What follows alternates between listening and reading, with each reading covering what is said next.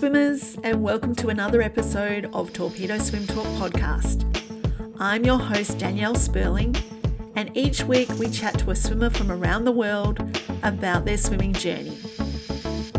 Today is our 100th episode, and we are joined on the podcast by one of the loveliest guys in swimming, dual Olympic gold medalist Michael Klim. Michael and I chatted about his storied swim career which includes two Olympic gold medals, seven World Championship golds, and 27 world records, just to name a few.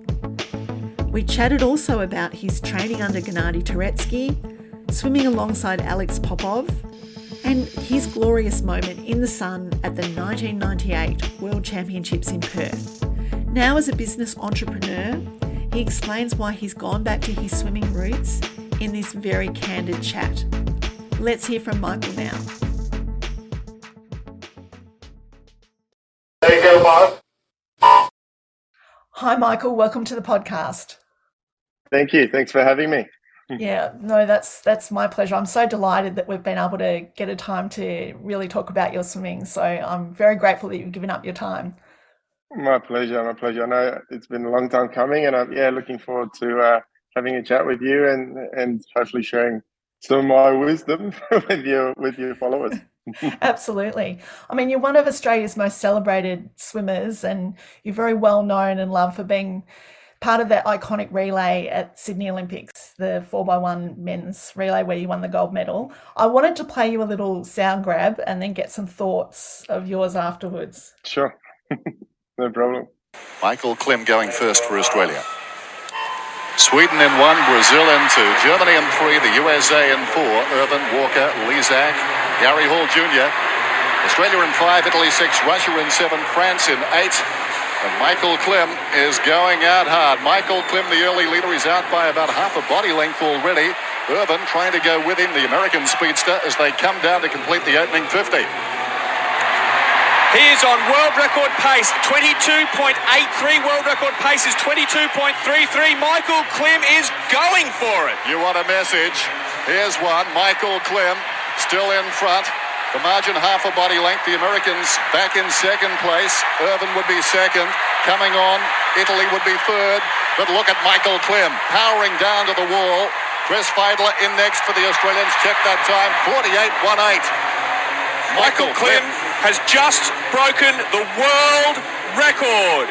48.18. The world record is 48.21. What a magnificent start for the Australians. what a great night that was. yeah, yeah. Look, it uh, yeah, it certainly um, doesn't get get old when you you know when you listen to that. It was a yeah, certainly a special moment for me personally and for the team and yeah. So uh, uh, it, it's quite funny because I think people really not only remember watching it, but remember the commentary. Uh, uh, you know, I'd be walking down the streets of Sydney and and um, and sometimes I hear this person, "Hey, Climmy, you want a message?" Here's one.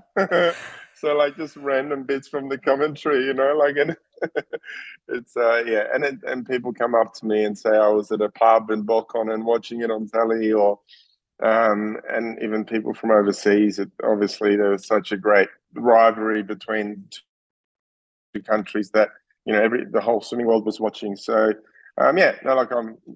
Yeah, it's certainly one of my, my most favourite moments. It was such a. It was the first night of the Olympics, a home Olympics, and uh, obviously after that swim, the euphoria you felt must have been high. How did you sort of bring yourself down to concentrate on the rest of your events for the program?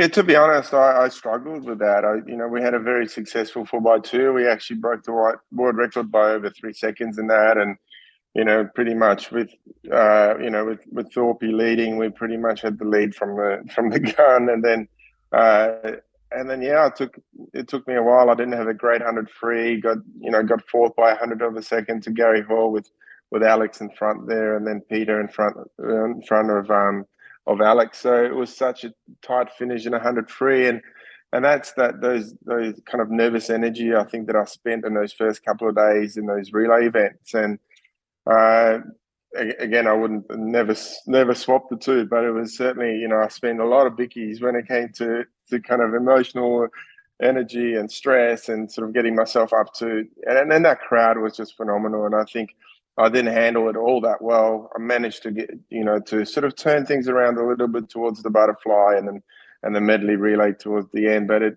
um, yeah it was a great lesson. I, I managed it really well the world championships in 98 without the semis. I think the introduction of the semi-finals made it really hard to do multiple events and um, yeah i think it you know like morning to night swims compared to heat semis and finals it's a whole different kettle of fish yeah, absolutely. And I mean, obviously, the Sydney Olympics was before social media and that kind of thing. But how insulated were you in the village in Sydney? Like, did you get to read the papers or did you see what was happening out in the media?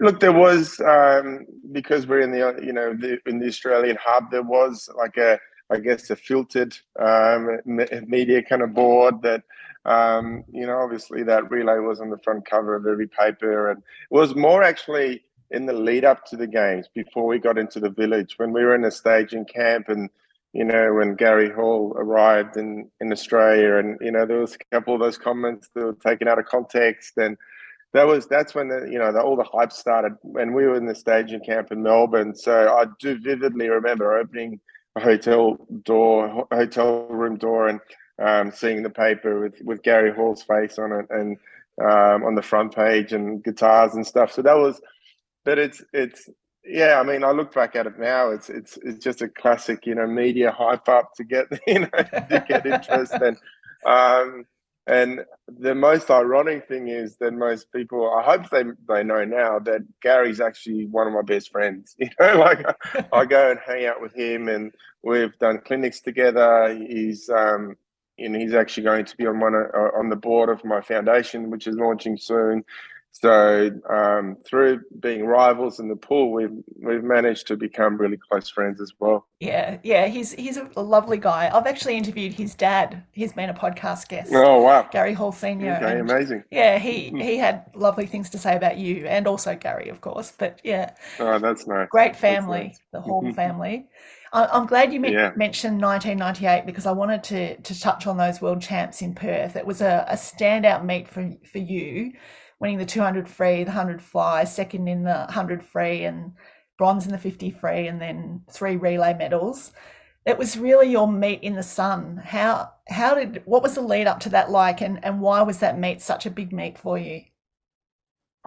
Look, I I guess it was I don't know how to put it into words, but I had a this a pretty big in my mind a big disappointment in Atlanta where I went into the 200 freestyle ranked number one in the world. I won the trials pretty comfortably, and I thought I was you know I was still you know I was only 18. I thought I was going to just continue my progression and get faster at the games and collect gold, come home. uh, unfortunately, things don't go to plan, and they don't always go to plan at the Olympic Games. You know, you have to be ready for the unexpected. And you know, I still, in my mind, I wasn't mature enough to handle the the unpredictable nature and the energy of the Olympics. And and I mean by that the, the kind of the, the energy that surrounds the event and um, you know, just the, almost the pace. And if you allow the pace of the games and the pressure and everything to get to you, it can derail you very quickly. And the 200 free being on the first day,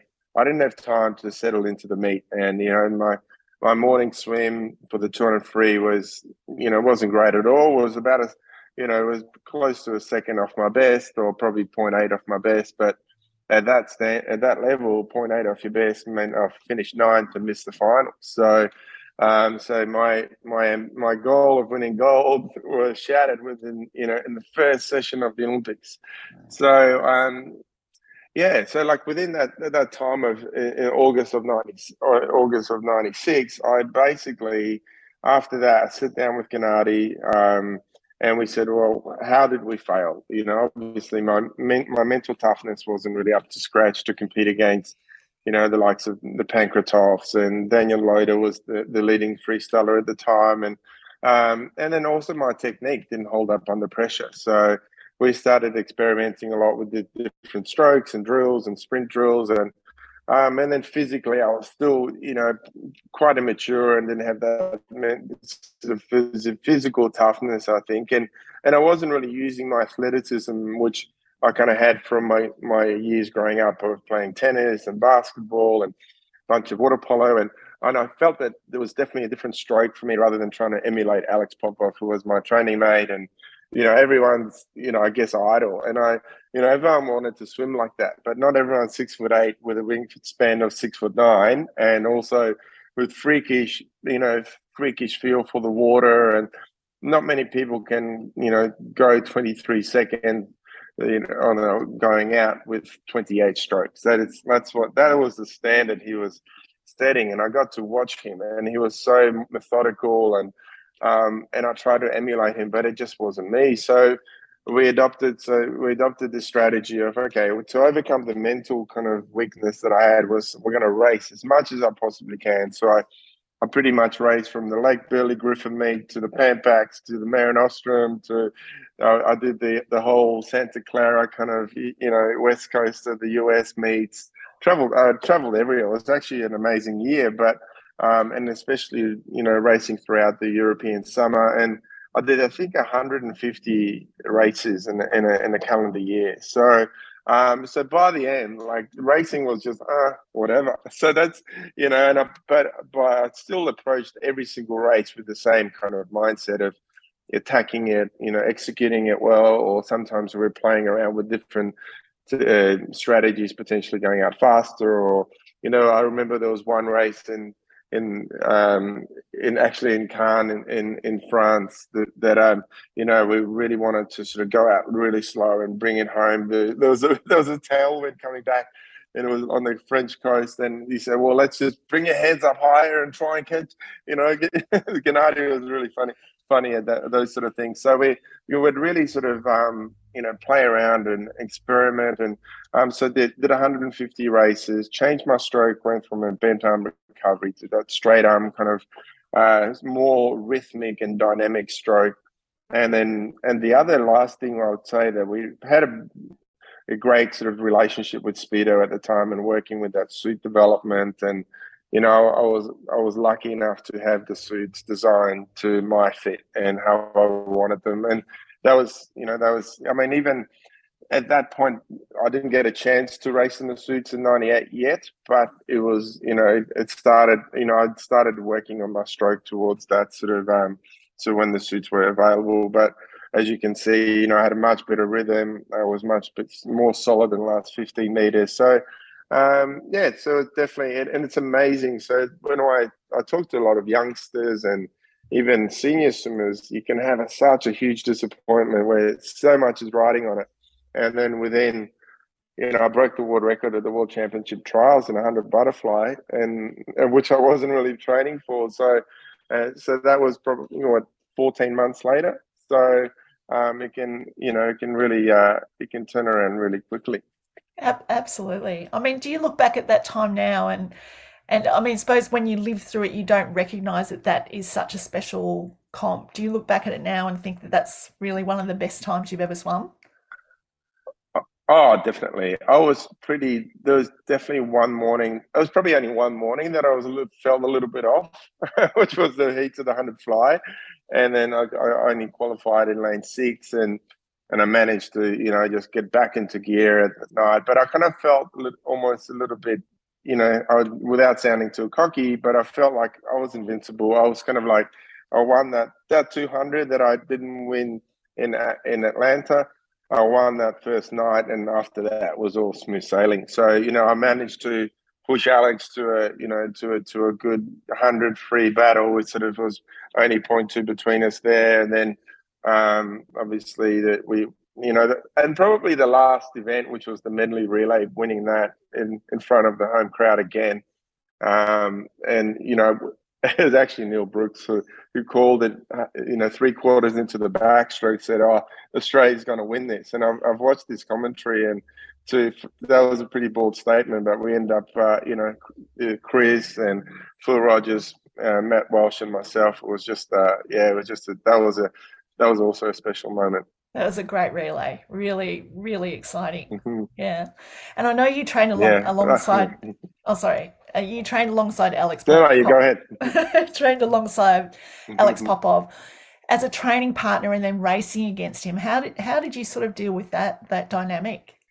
Look, Alex was very calculated and very measured. I think he had a, a very high sporting intellect. So I don't think he really let on uh, to anyone, you know, what his knowledge actually was, and it was only, a, and we had a really, we had a very good professional relationship, and we obviously, when I say sporting professional relationship, and um, you know, we worked together, we, you know, we helped each other in training, and um, so, but when it obviously, you know, when it came to racing he knew exactly what my weak points were. I tried to find one, one in him, but um, so he look, he was definitely um, he he did respect me more after the World Championships in in Perth, and you know, being a more of a contender and being being a younger kid and and still being sort of green. I think there was I had to earn my stripes with with Alex and.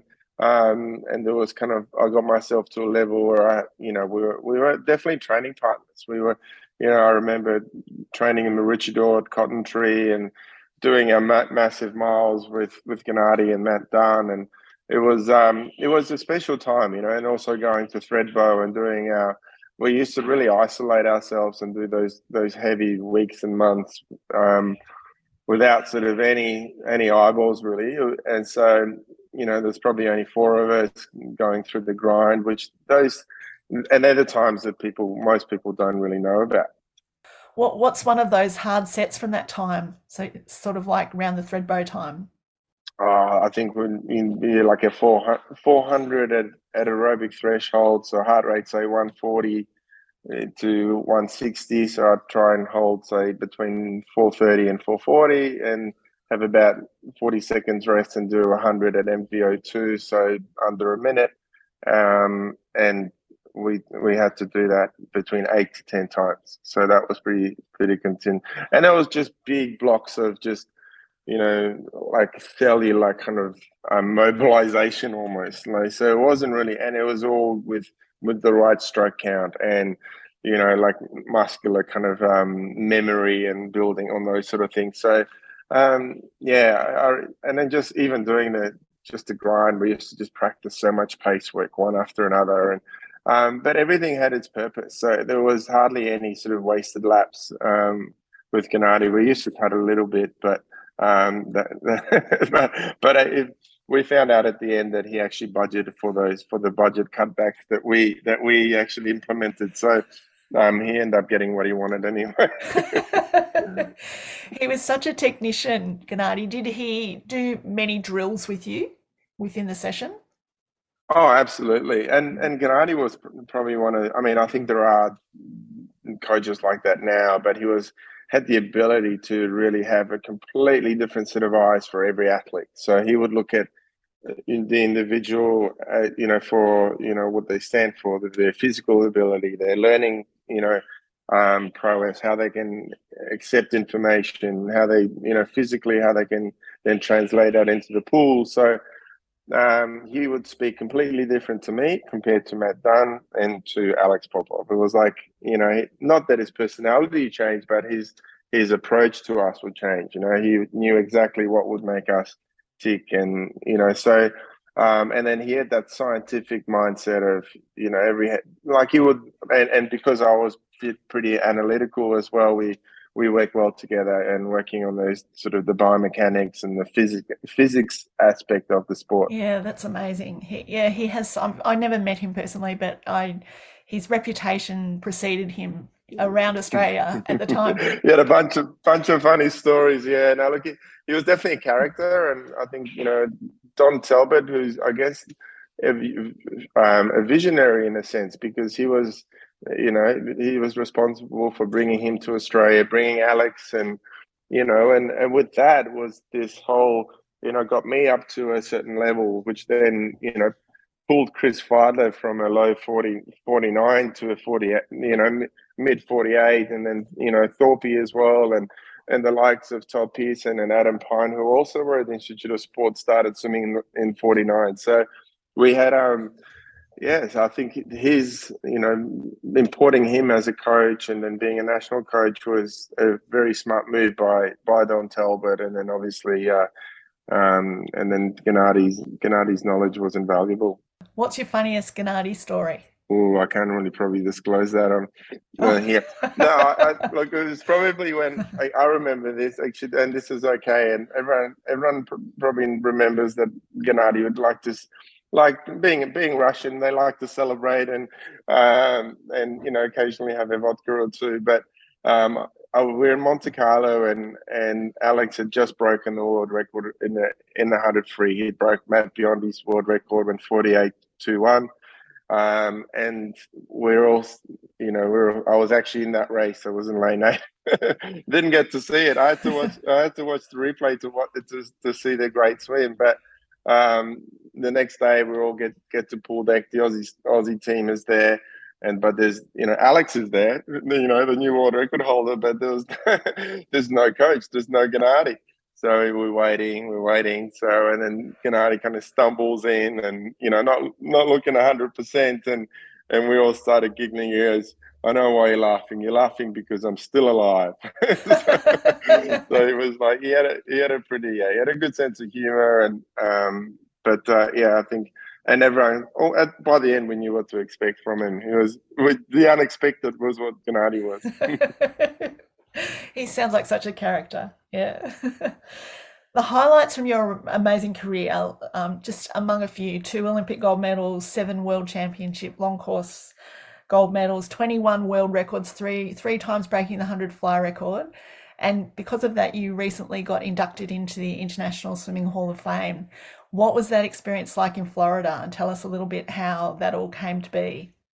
Yeah, look, it was, it was a little bit surreal actually, because um, I knew I, I, got inducted a couple years prior, but because of COVID, I wasn't able to go. And then, but then going, you know, going with my my mum and dad and my partner there was was really special. But you look out into the crowd, and then you've got Mary Timmer, you've got Greg Louganis, you've got Rowdy Gaines, you know, Matthew Mitcham I think you know, majority of the rooms over, you know, is either an Olympian or Olympic gold medalist or a previous world record holder already an induct, inductee. So, and then with an acceptance speech at that event, I don't know what you you know you can say the thank yous, but it's very hard to say anything profound that that these guys don't know about or they can learn from you. So it was um, it was a very humbling moment because I know there was certainly some shortcomings in my career where I knew that you know there's a couple events that got away from me and mentally I could have you know probably done better a few occasions, but you know, I, I kind of let that go. It was was one of those nights where I thought, hang on, mate, I did enough. You know, I didn't have to sort of say, okay, well, you know, there was kind of a, a, a day where I, I, think if you ask any athlete, they always say there's there's always a couple regrets here and there. But at that night, I thought, you know, it's great to be recognised for what I've done with, without any what ifs, you know, which was which was amazing. You're you're very well known as one of the best relay swimmers ever in swimming.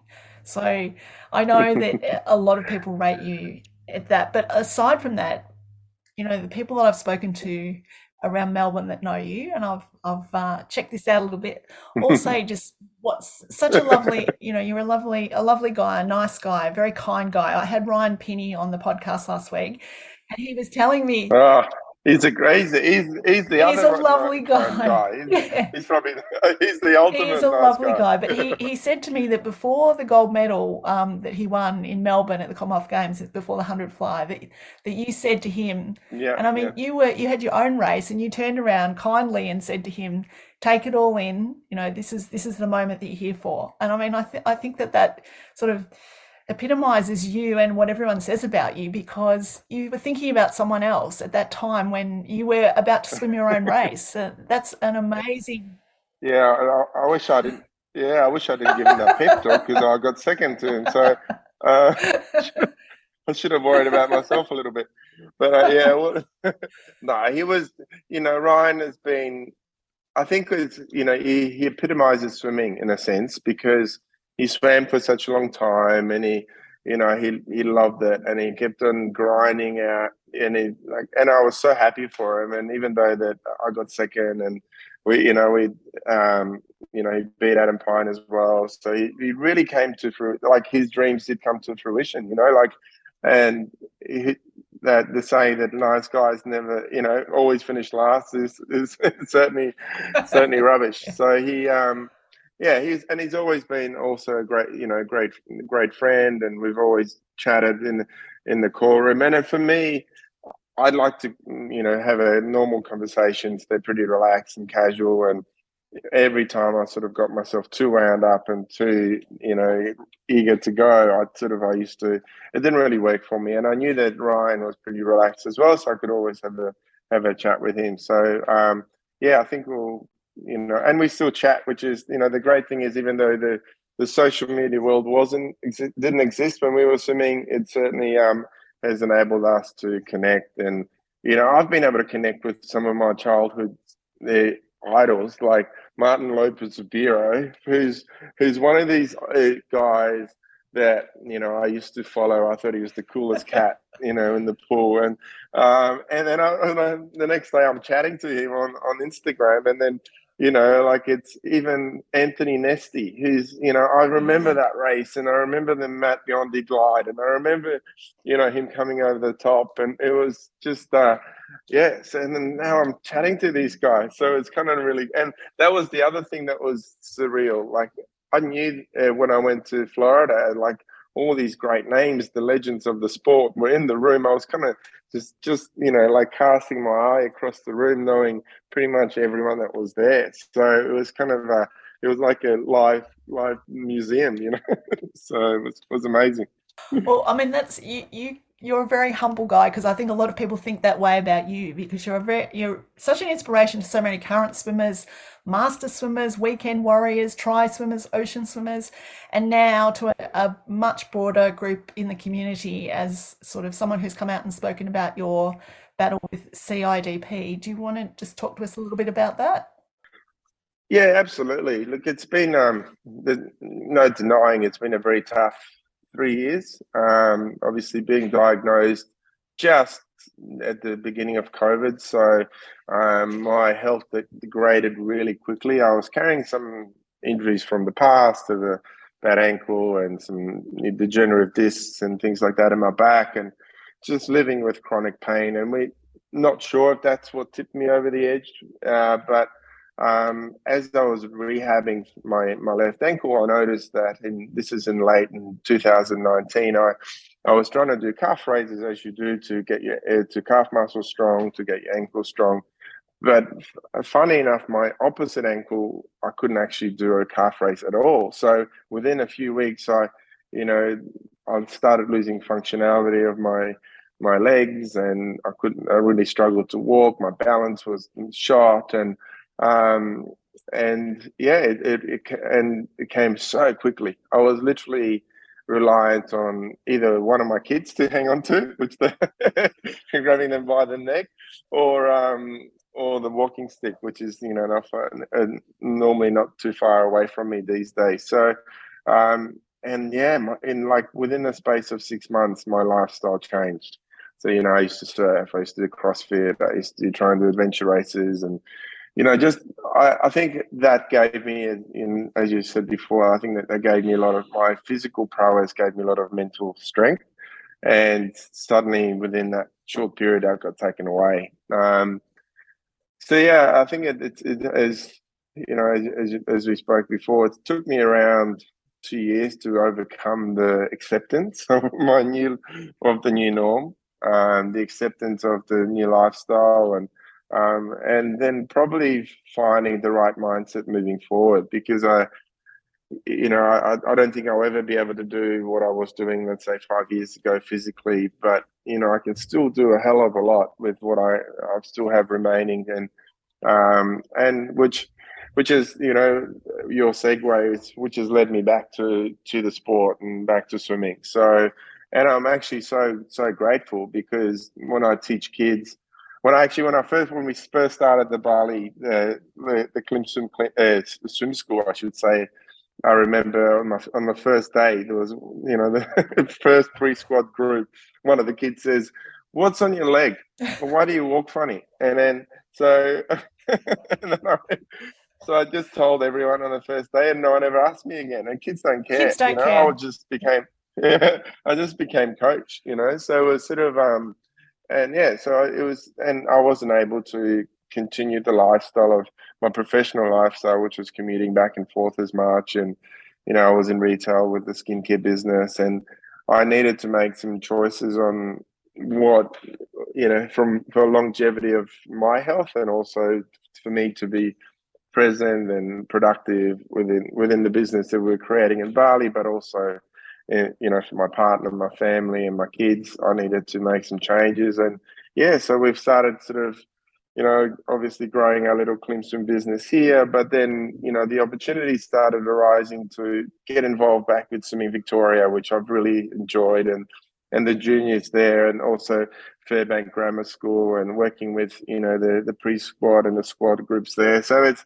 you know inadvertently I've ended up where it's where it all began, and then you know our World Series swims. Um, uh, know, our swim series, open water swim series, it's also gone from strength to strength, which is something that I was just before we chatted. I was looking at a video from about six years ago when, you know, we were very happy to get a few hundred swimmers, and this year we're going to get around two and a half thousand swimmers this weekend. So, um, yeah, and it's you know I'm very happy and very comfortable being in this environment. Obviously, talking to you about and sharing names that we're all familiar with, but then um, you know, I think there's the commonality within the swimming circles of the people what, what's pa- what's pa- passionate in their lives and what they want out of the sport. I think it's um, yeah, it's been really kind of um, leveling for me. So yeah, there's no doubt it's been a challenging time, and it, it was pro- it was probably about a year ago that I made a very conscious decision to to change a lot of things to make sure that I was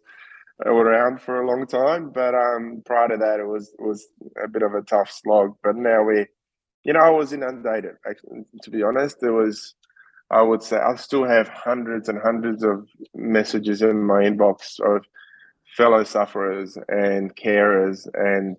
Um, or just you know, people supporters saying you know how how great it is to to see me you know getting on with life with what I've got, and but also with sufferers when you know it's that no one's really spoken about CIDP and GBS, which is a you know autoimmune autoimmune neuropathy, which is relative. I know it's rare, but it's more common than people think. And even this morning, I I, I got this email from a gentleman that actually broke my heart. You know, he he said that his wife got um, CIDP and over time she ended up you know losing her mobility. She was a lollipop lady and and then one day she had to sit down because she was so fatigued and her supervisor saw her sitting down and fired her because of that. And then oh, she developed she developed ms as well as cidp so and then he uh, this gentleman also at the same time started getting sick and same uh, neurological symptoms as she did so you know, currently they're both suffering from the same disorder that I do. So, you know, like there's always,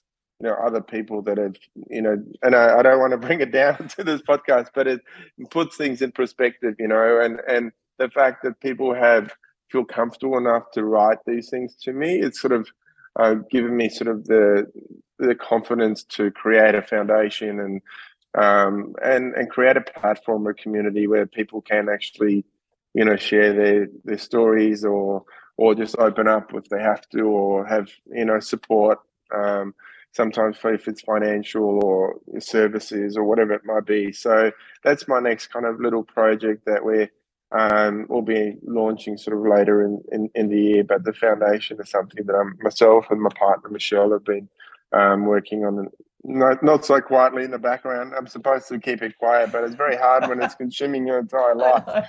So, so um, yeah, so it's yeah, it's been a, it's been a pretty interesting last few months as well. will, will that be a worldwide foundation, or or mainly just centered in Australia and Bali?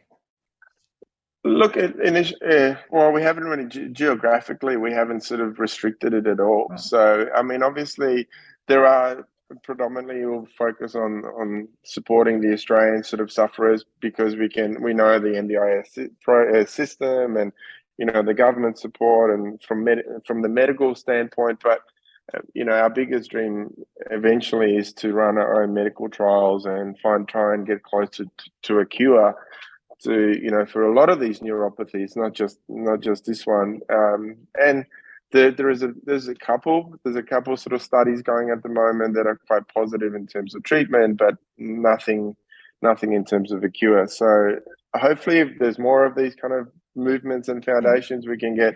it's very similar to MND. You know, there's been some great, um, you know, breakthroughs in in studies and trials and you know, so trying to reverse some of this, you know, some of the symptoms in, in that disorder. So um, hopefully we can be an example with CIDP as well. And is there anything you've found that you can do in your day to day life that that helps? Does swimming swimming yourself now help a lot? Yeah, yeah. It's actually they say you, you, because you know the, the signal the the neural signal to your extremities, your hands and, and feet. Predominantly for me, it's my feet. It's compromised. So the more you move and the more you stimulate that, the you know the, the better. So for me, I try and as hard as it is sometimes because you're affected with fatigue and your functionality is compromised. But they, you know, the the, the doctors and therapists really encourage movement. So movement is medicine for me. So you know, I try and do it without sort of fail, and that's kind of one of my non-negotiables. So you know, either do a dry land session one day and swim the next, dry land swim, dry land swim. So I'd probably give myself Sunday off. But it's but it's all very kind of measured because if I go too hard, then I'm you know I'm kind of uh, wiped out for the couple couple of days, and someone has to teach the kids down the road. So uh, so yeah, it's a uh, so it's yeah, it's been a it's been a learning curve in terms of how to manage myself as well with you know trying to obviously you know keep up my responsibilities. And I know you mentioned the World Swim Series, and there's yeah. you've got sort of six swims under that umbrella at the moment. Are there plans to expand that further? Yeah, I think not only just expanding, adding more events. I think if anything, actually expanding the events themselves. So I think we're potentially there, there's an opportunity to add an, definitely another one on in in Caloundra. Um, the, the Sunshine Coast seems to be thriving, and there's so many keen swimmers up there. But uh, uh, the Gold Coast Swim Week, which will be our first swim week, which is the last week in April, we'll have the Cooly Classic, which is always a very, very popular swim from Kirra all the way to the Cooly Surf Club, and you're kind of swimming with the swell behind you. So, it, it, you know, even though when you're getting tired, you still got that push to, pushing you in the right direction. It's sort of like the Portsea swim. You're yeah. swimming with a current, and then, um, and then, and then. Uh, that, that bit of false hope, and then um, and then we follow the next weekend with our with our Gold Coast swim the Gold Coast, which will be a you know inaugural uh, marathon swim. We've had a couple of tries at it. Unfortunately, COVID pre- uh, prevented one, and weather last year with eight foot swell prevented it running uh, last year. This year we've got a bit of a window, so. Um, yeah, so I think expanding the events like that, um, you know, adding clinics, and we've got guided swims by a bunch of you know a bunch of experts. Sam Shepard's actually going to be um, doing some open water clinics, and um, you know we've got yeah Phil Clayton is doing some open water sort of uh, group swims, guided swims at, around that time, and also up in Noosa actually this Saturday. So. Um, yeah, I think expanding it more rather than just being a, just the swim itself, more of a more of a carnival, really. Yeah, I love that idea because if you, you know, from interstate, if you're going up to do the Noosa Classic, it'd be nice to have a clinic or two, you know, a few days mm. before and get some, you know, good yeah. good advice from someone like Sam Sam Shepard or whoever might be up there. Yeah, yeah. Uh, this this year will be, uh, yeah, this year we've got Susie O'Neill, who's, uh, you know, Madam Butterfly, who's probably still as fit as she's ever been, and so she's we've got a we've got a celebration of our tenth tenth swim. So Susie, Andrew Lauterstein, and one of my best mates, he's uh, he'll be up there again. You know, was a competitive CrossFitter. I think I saw him swim 23 point the other day. He's still super fast. Um, and then we've got Ali Day, who's you know the the Ironman champion from a couple of years back. So we've got a bit of a panel and a celebration of our 10th, 10th, 10th running of the event. And yeah, I look forward to seeing those guys. I'll be watching from the beach this time. I've got actually um, Steve Pullen, who's an ex um, ex Ironman, who's also got CIDP, where um, we potentially might just do the 2K in, in our own pace and um, might help each other out the water and to get to the end. So, um, but yeah, it should be a great weekend this weekend. I mean, it's just stunning swimming in Noosa. Absolutely beautiful location to have it, isn't it? Yeah, yeah. and the forecast actually yeah, the forecast this weekend we've just just came through, and we're very excited. It's, and for surface, not so great, but it's dead flat, and there'll be no wind, so Perfect. it's uh, it's it will be like a lake. Yeah, it's like a lake. So we're um, yeah, we're really looking forward to it. And with your Klim Swim School that you've got going in Bali now, do you um, do that at a public pool or do you lease a local pool to do your squads? How do you sort of set that up? Yeah, so we, we yeah, we work with a um, a recreation club called Fins here, so we we work with, within their facility, but we also go to a, a number of um, I guess international schools. So the Australian Independent School is probably our second biggest school, and we use their 25 meter six lane pool, which is fantastic. They've got great anti lane ropes, anti blocks, and it's a it's you know very high quality. Um, and we've got some great support from AIS, um, not the Australian Institute of Sport, but the Australian Independent School. Yeah. But uh, something that's been really working well, and then hopefully to you know some of the the listeners would might want to be interested in it. We've recently started running a bunch of camps, or it's it's almost it's an ongoing camp We're in the holidays we conduct um, uh, like a, a kind of a workshop style sessions where we start with dry land um, we do a, a, pretty you know chunky session, and we finish with a bit of a workshop or or a, a talk either by myself or one of my my team. So we've got a nutritionist and a and a, and a trainer, etc. So um, you can get a, a three three five day package or a week. And we've last you know, we had a bunch of swimmers from the Melbourne Swimming Club come along. We've had, a, you know, my, my nephews have been coming as well. So it's uh, we've got a lot of swimmers that come from Singapore for a week or two, and and it's um yeah, we found it's been really beneficial where um you know some people have really clear goals what they want to achieve, and some want a change of environment and parents love it because they get to holiday and the kids get to train. So it's been really, uh, it's a you know killing killing two birds with one stone. And we've also got our second um, Klim Swim Invitational on July first and second. So last year we had close to 500 swimmers in uh, and because they don't race short course very much here in Indonesia, it was very well received. So um, for any any Aussies wanting to holiday and compete or have a camp and, and have a race at the same time. July is the time. Yeah, that sounds nice. Yeah.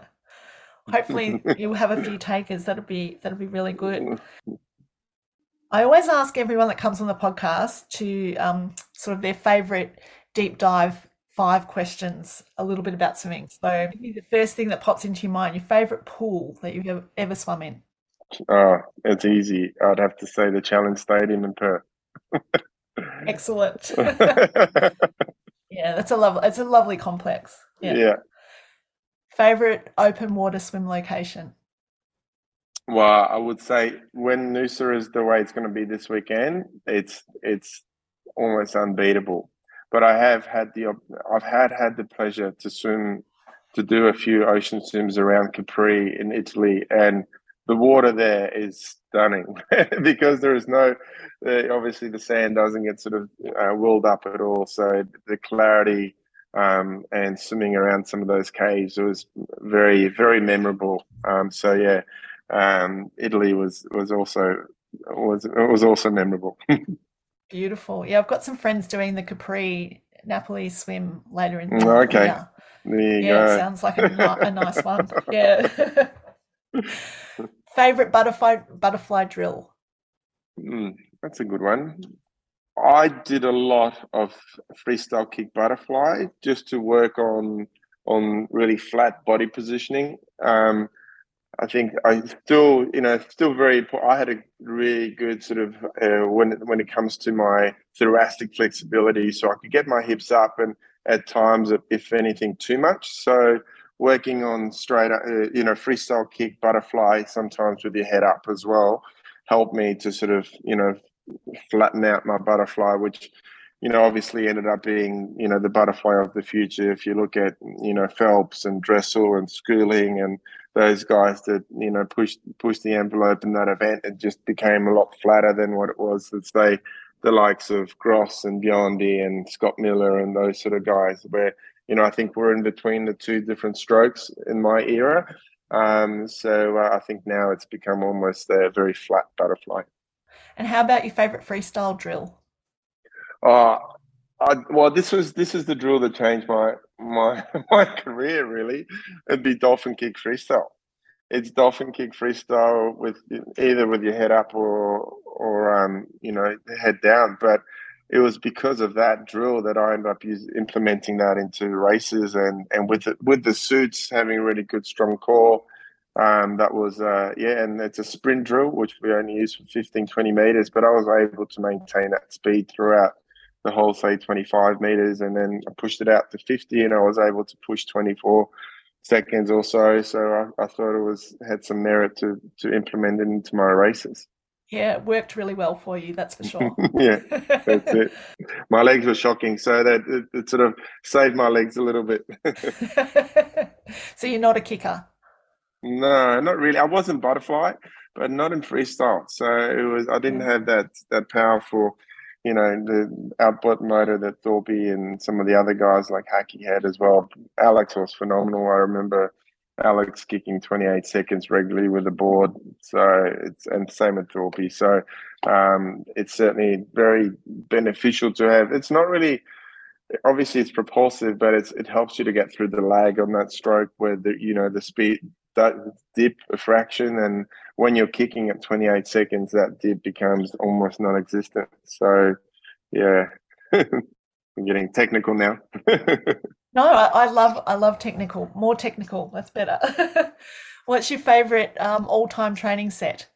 You know what? I, Gennady wasn't really one to sort of um, to kind of you know break my spirit or you know get me to a level where I'm you know incoherent by the pool or anything like that. Everything was almost very measured and we were doing like you know lactate testing and things like that. So I would really look forward to doing our you know, our 10 100 step test. And that was sort of like, you know, if I was on song with that, um, and then even a 650s butterfly on two minutes, and I, if I was able to hit my back end speed for the 650s, um, and then, you know, obviously doing a, a, good, you know, the step test, you know, I knew that I was on song. So was, there was a couple um, really measurable tests that I did that would translate well into my my my races.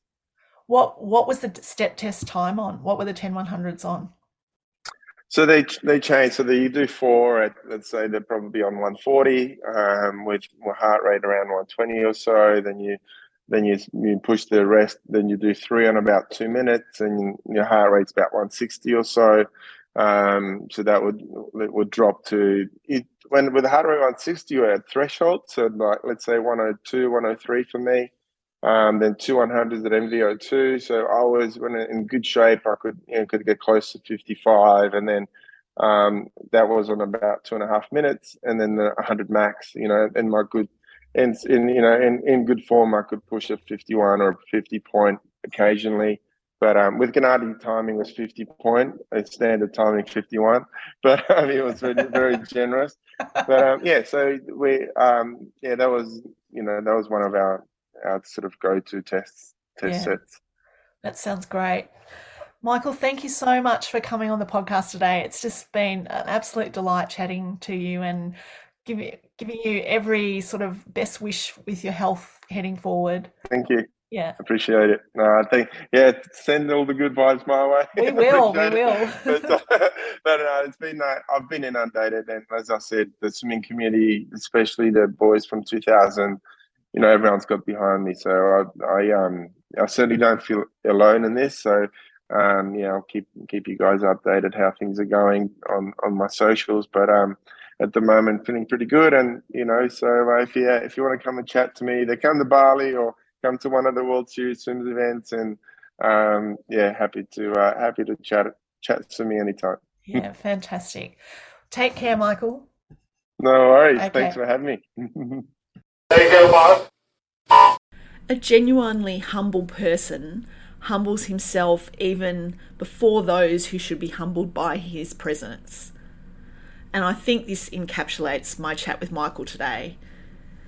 I'm so glad he's decided to come back to swimming and start to be involved again because we're all richer for that knowledge and experience that he brings to swimming. And it's just a joy. It was a joy just speaking to him. I hope you all enjoyed that chat as much as I did. I'll put the links to Michael's website and Klim Swim and World Series Swim in the show notes. So if you want to look more into those, you can. Also, can I ask you all a favour? If you're here now and you're at the end of the program, I know that you are someone that listens and hopefully enjoys the podcast. Whatever platform you listen on, could you give us a star rating? Five would be great, but whatever you think we deserve, because it really helps other swimmers find the podcast as they're searching through their different platforms looking for the swimming podcast. And we aim to bring swimming to you in its purest form, speaking about all the things that we love and hearing from different champions around the world. So I'd love it if you give us a five star rating. That'd be awesome. Thank you. Till next time, happy swimming and bye for now.